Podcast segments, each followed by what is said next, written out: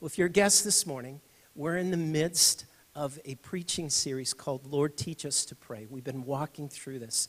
And our guest this morning will lead us in the third petition called Thy Will Be Done.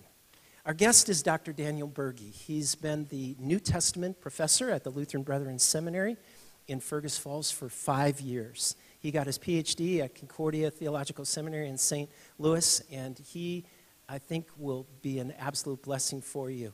He lives in Fergus Falls. His wife, Megan, I watched her grow up. She was in the ministry that I was a part of. She's an absolute gem. And, and he has eight kids, 18 through 3. And he's really normal.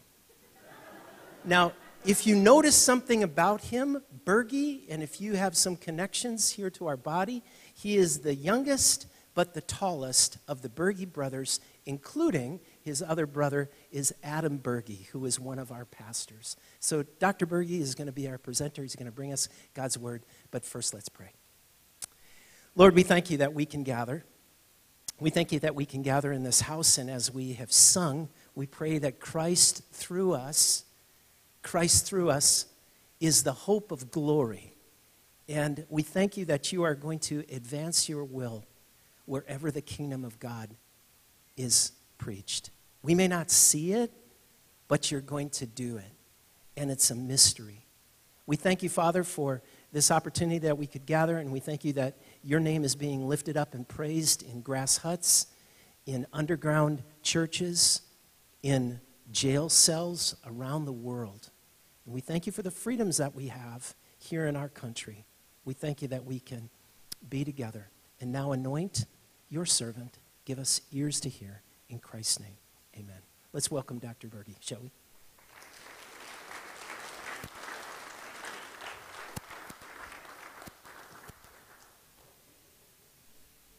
Thanks for the introduction. Thank you.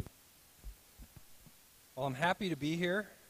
You know, um, as you're sharing that anecdote, I don't know if it's an anecdote, the, the, the idea that I'm actually normal that means a lot to me. Thanks, Kirk.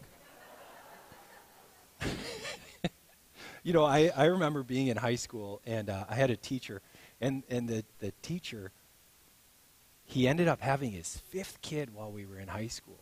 And me and all my friends are like, that guy's crazy. What's wrong with him? Like, that is so weird.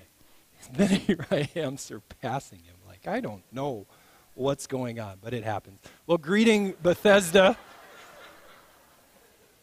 Greeting Bethesda Eau Claire from the church in Fergus Falls. Uh, you guys are all remembered fondly in Fergus Falls, and I'm really excited to be here. Um, excited to be preaching on the Lord's Prayer. Such an awesome prayer, right? It's so good that Jesus actually answered that question. And how should we pray, Jesus? And he gave us how to pray. That's great. And I get to teach on Thy will be done on earth as it is in heaven.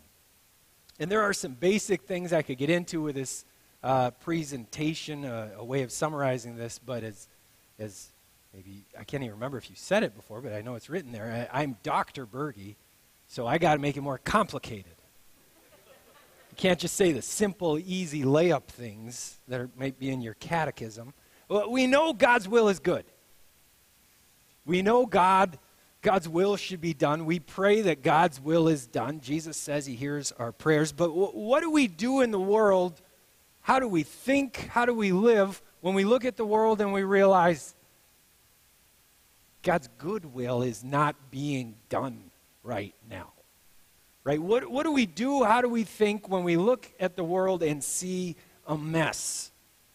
And I'm pretty sure I don't have to explain too much about the world looking like a mess.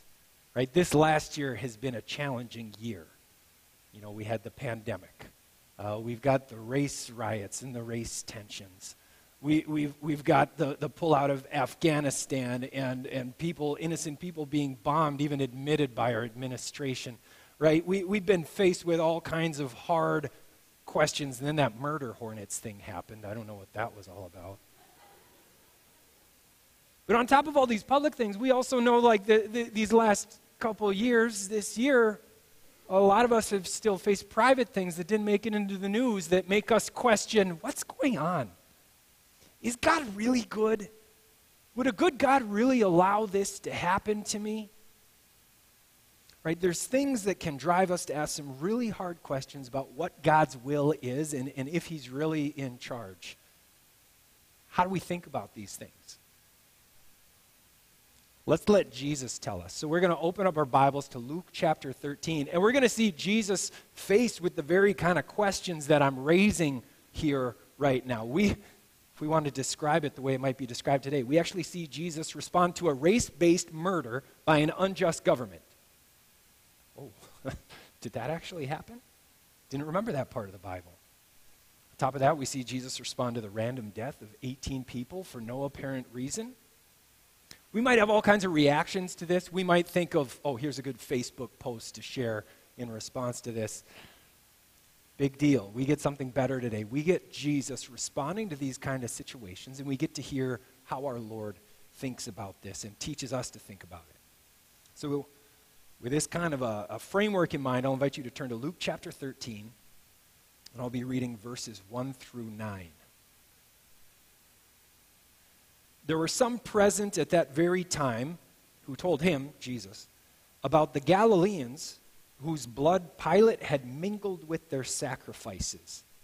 And he answered them, Do you think that these Galileans were worse sinners than all the other Galileans because they suffered in this way? No. I tell you, but unless you repent, you will all likewise perish. Or those 18 on whom the tower in Siloam fell and killed them, do you think that they were worse offenders than all the others who lived in Jerusalem? No, I tell you, but unless you repent, you will all likewise perish. And he told this parable.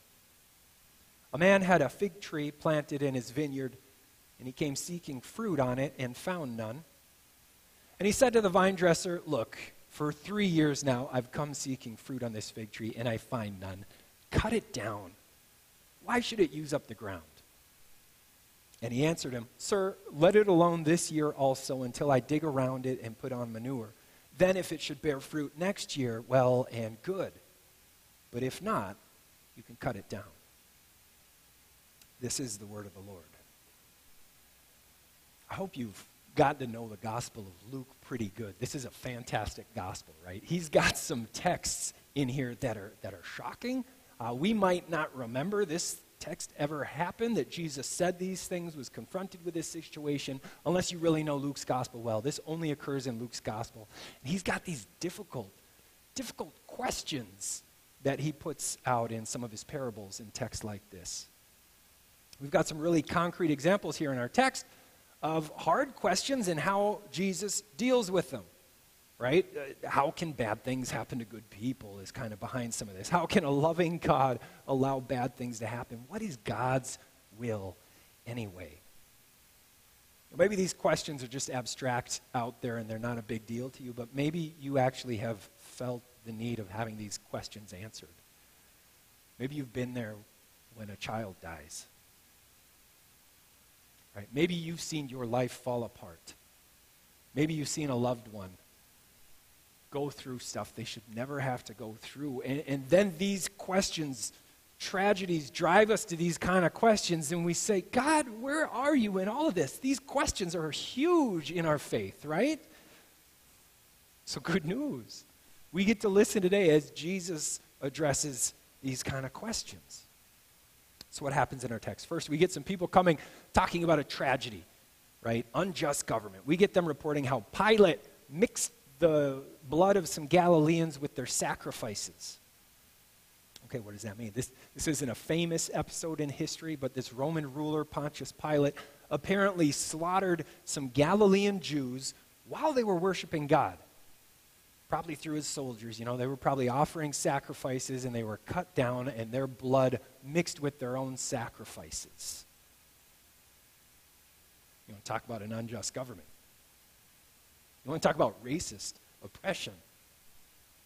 Right? Some of us don't like the way things look politically in the world right now. We're, we're even worried that our rulers might, might be making bad decisions. It, it might affect our lives. We might be oppressed. But this isn't just like an accidental police shooting or something like that. This is outright the, the police, the government, killing people of a minority race on purpose while they were worshiping God. Imagine you, you get a text while you're in church today, some uh, announcement about the church down the street that the government showed up and slaughtered them while they were worshiping God.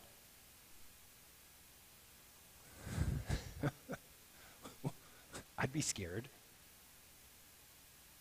Would it make you question, God, are you in control? They were worshiping you. Like, is, is there not a, like, I would get it if they were at the bar maybe and you killed them there, but you killed them at church? How come you didn't protect them?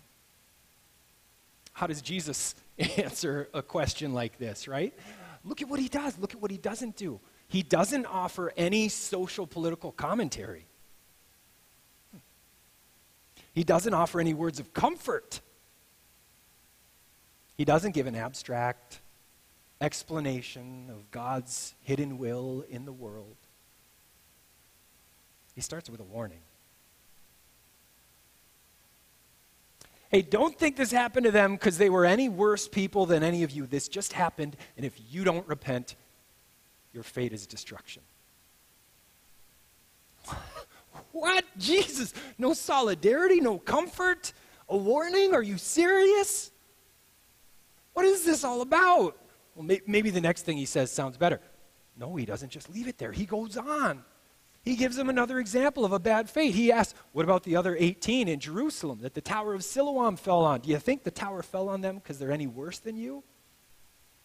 It's like people are like, this bad thing happened over here. And Jesus is like, oh, pay attention. Something else bad happened over here, too.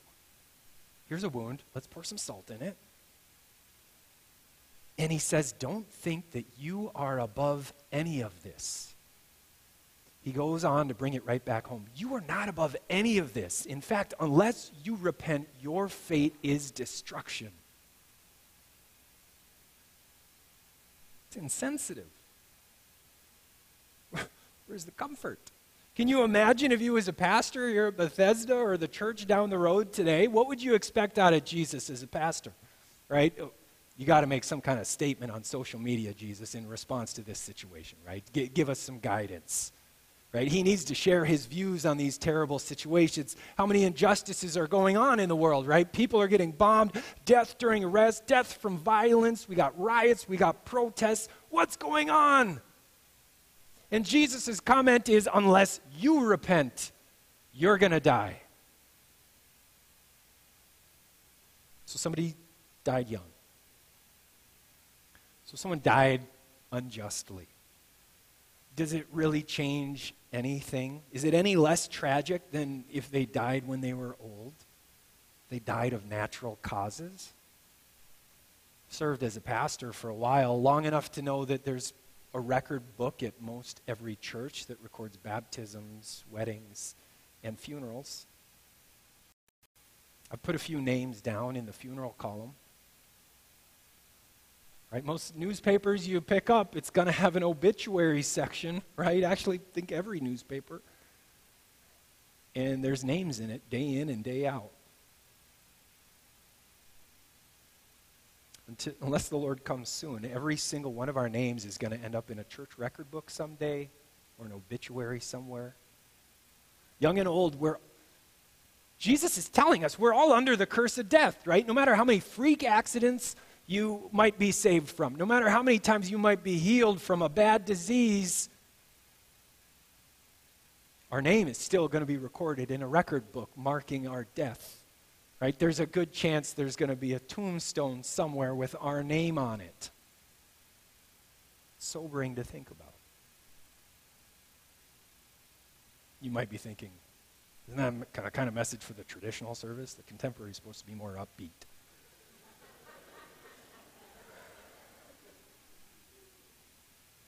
I don't know. I got Jesus here. He's, he's telling me what to say. right? It's right there in the text. I, I, I, hope that no matter what service you come to, I hope no matter when you come to the scripture, I hope you expect to be confronted. I, I hope you expect them to have the power to change the way you see the world, to challenge some of the assumptions you've been living under. And I think that's what this text does right here. At least it does it for me. Right? I admit I don't like to think about this stuff, it's a little sad. I, I, I, I'm kind of an optimist. But here's this guy, Jesus, making it clear for us, placing this demand on us unless you repent, you're going to perish forever. We don't want to hear it, it's the stone cold truth. It's true, it's real. But that's not all, right? He also goes on and gives us a parable in here right after these words. And this parable helps us figure out what's really going on, right? So there's this fig tree a guy plants in a vineyard.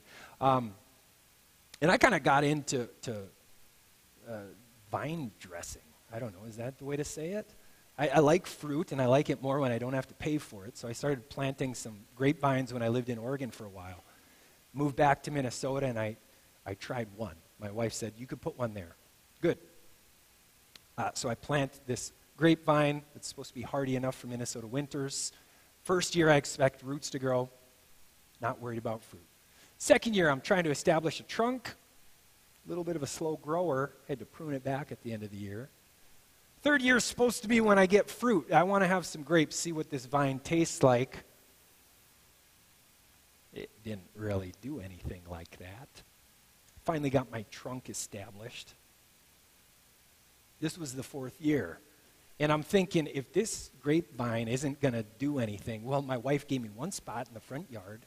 This is the prime spot, sunny spot for a grapevine. If this one doesn't work, I'm going to get rid of it, go down to the nursery, pick up another grapevine, and replace it, right? Now, good news for that grapevine, it produced fruit this year. I had some pretty good grapes. I liked them. They actually made my lips sting a little bit. I don't know what that's all about, but I like them. We're going to try it again next year. And that's what this parable's about, right? The, the, the tree is fruitless in this vineyard. And God is looking at it and saying, well, if not, if it's not producing fruit, it's not going to stick around. And we know we're the trees, right? This is a parable. We can interpret it. Jesus is the vine dresser, right? God is looking in his vineyard for people like us in his creation to bear fruit in our lives. And if we don't bear fruit, unless you repent, you're going to perish. This isn't just about dying quickly, right? This is eternal death. This is the ultimate vineyard where God comes to judge the living and the dead, and we're in it, and He has set a day where He is coming again. His kingdom will be all in all. He's going to judge the living and the dead. If we don't do what He wants to do, if we aren't what He wills us to be, course, He has every right to cut us down, throw us into the fire. So repent. But destruction is not his desire. Right? Th- this parable says more than that. Look at his heart in this parable. Like, look, look at what he really wants. God's will is that we bear fruit and that we live. He wants us to grow. He wants us to live. It's not the Lord's will that we face destruction all this bad stuff about perishing is not good. It's the natural consequence of all kinds of garbage in the world and our sin. It happens what it's what'll happen if we eternally reject him, but it's not what he wants. In our parable, his patience is elevated, right? The patience, the gardener pleading to dig around the tree and fertilize it. The Lord has created you. He wants to bless you with life to the fullest. He wants to free us from this, this scary death that is imminent, and He wants to give us eternal life. The denial of death, the battle against death is what Jesus was always all about. If you've worked through the Gospel of Luke, you know he has saturated this gospel with Jesus' mission to go to the cross. It's, it's laced throughout this gospel. The most specific thing occurs in Luke chapter 9, where Jesus resolutely sets his face towards Jerusalem, where he's going to die. Right? That's chapter 9 out of 24. So all the next sections, they're, they're read by us as we're confronted by God's word. They're read through this lens of Jesus is going to the cross to die. Right? He's come to do this epic battle against death. And he did it in the most surprising way. He did it by dying. So just slow down for a second as we think about our hard questions and think about how that purpose of Jesus can change the way he thinks about how he confronts people. Right? Imagine how this changes even our hard questions. We ask, God, how come bad things happen to good people? And he answers by coming in the flesh, being perfect, good in a way we've never seen good, and having the worst thing ever happen to him. We might ask God, how come my loved one dies? And he sends his firstborn beloved son to the cross. We ask God, where are you in suffering? And he says, Here I am on the cross, suffering for you. Right? No wonder he can call people to look at ultimate reality and warn them about life and death because his whole life was guided under this conflict between life and death. He had one main thing to accomplish in his life, and it was to go to Jerusalem and die. Then spend a few days in a tomb. If that was your purpose in life, imagine what conversations you would have. It's no surprise he speaks to us in this way, right? Even more than that, imagine how your perspective would change if you knew after three days you're going to come back to life. Because that's the story of our Jesus, right? He died for our sins, He died your death, but He rose again to indestructible life. He is never dying again. And both the death and the rebirth is what he gives to you. He calls you to think about your death, to repent, in order to give you life. Eternal life is what he gives to you. That's why Paul writes in Romans 6 3 Don't you know that all of us who were baptized into Christ Jesus were baptized into his death? We were therefore buried with him through baptism into death, in order that just as Christ was raised from the dead through the glory of the Father, we too may live a new life. If we have been united with him like this in his death, we will certainly also be united with him in his resurrection. You hear that? New life. Resurrection. This is awesome. This is why he used that little word unless in our text today. Unless you repent. So hold on to that little word unless, right? Repent. Hold on to Christ's resurrection as the good news and the hope for us who are under the shadow of death. I can't guarantee anything, but I'm pretty sure this week, if you open up a news site, you'll probably find more bad news. I'm just guessing. Pretty sure Jesus won't come before all of us are dead. Maybe he will. That'd be great. I pray for that. But there's a good chance our names are all going to be in an obituary somewhere. But believers in Jesus are united with his death and his resurrection. So even if our bodies lay in a ground, we've got hope, right? Even if it looks like death has hold on us, we hold on to something better. We hold on to the hope of the resurrection of the body. We've got life. This is what Jesus has come to direct us to, even in this text. And this means for us that we care, right? We care for a dying world. We care for our neighbors who are under the shadow of death, who need to have this message of hope in life.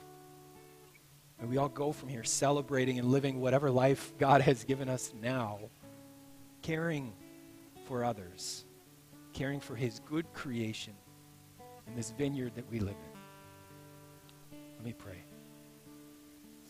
Heavenly Father, we thank you so much for confronting us, even in hard ways but confronting us so that we might have hope. Hope in the life that you have given to us freely in Jesus Christ. Pray for everyone here that uh, th- this has real impact on us, impact on the way we view ourselves in this world. Pray that you use us with the life you've given us to bear fruit in your world. Thankful and grateful for the hope you have, the full forgiveness in Jesus Christ knowing that we look forward to his eternal kingdom. May he come again soon. name of the Father, the Son, and the Holy Spirit.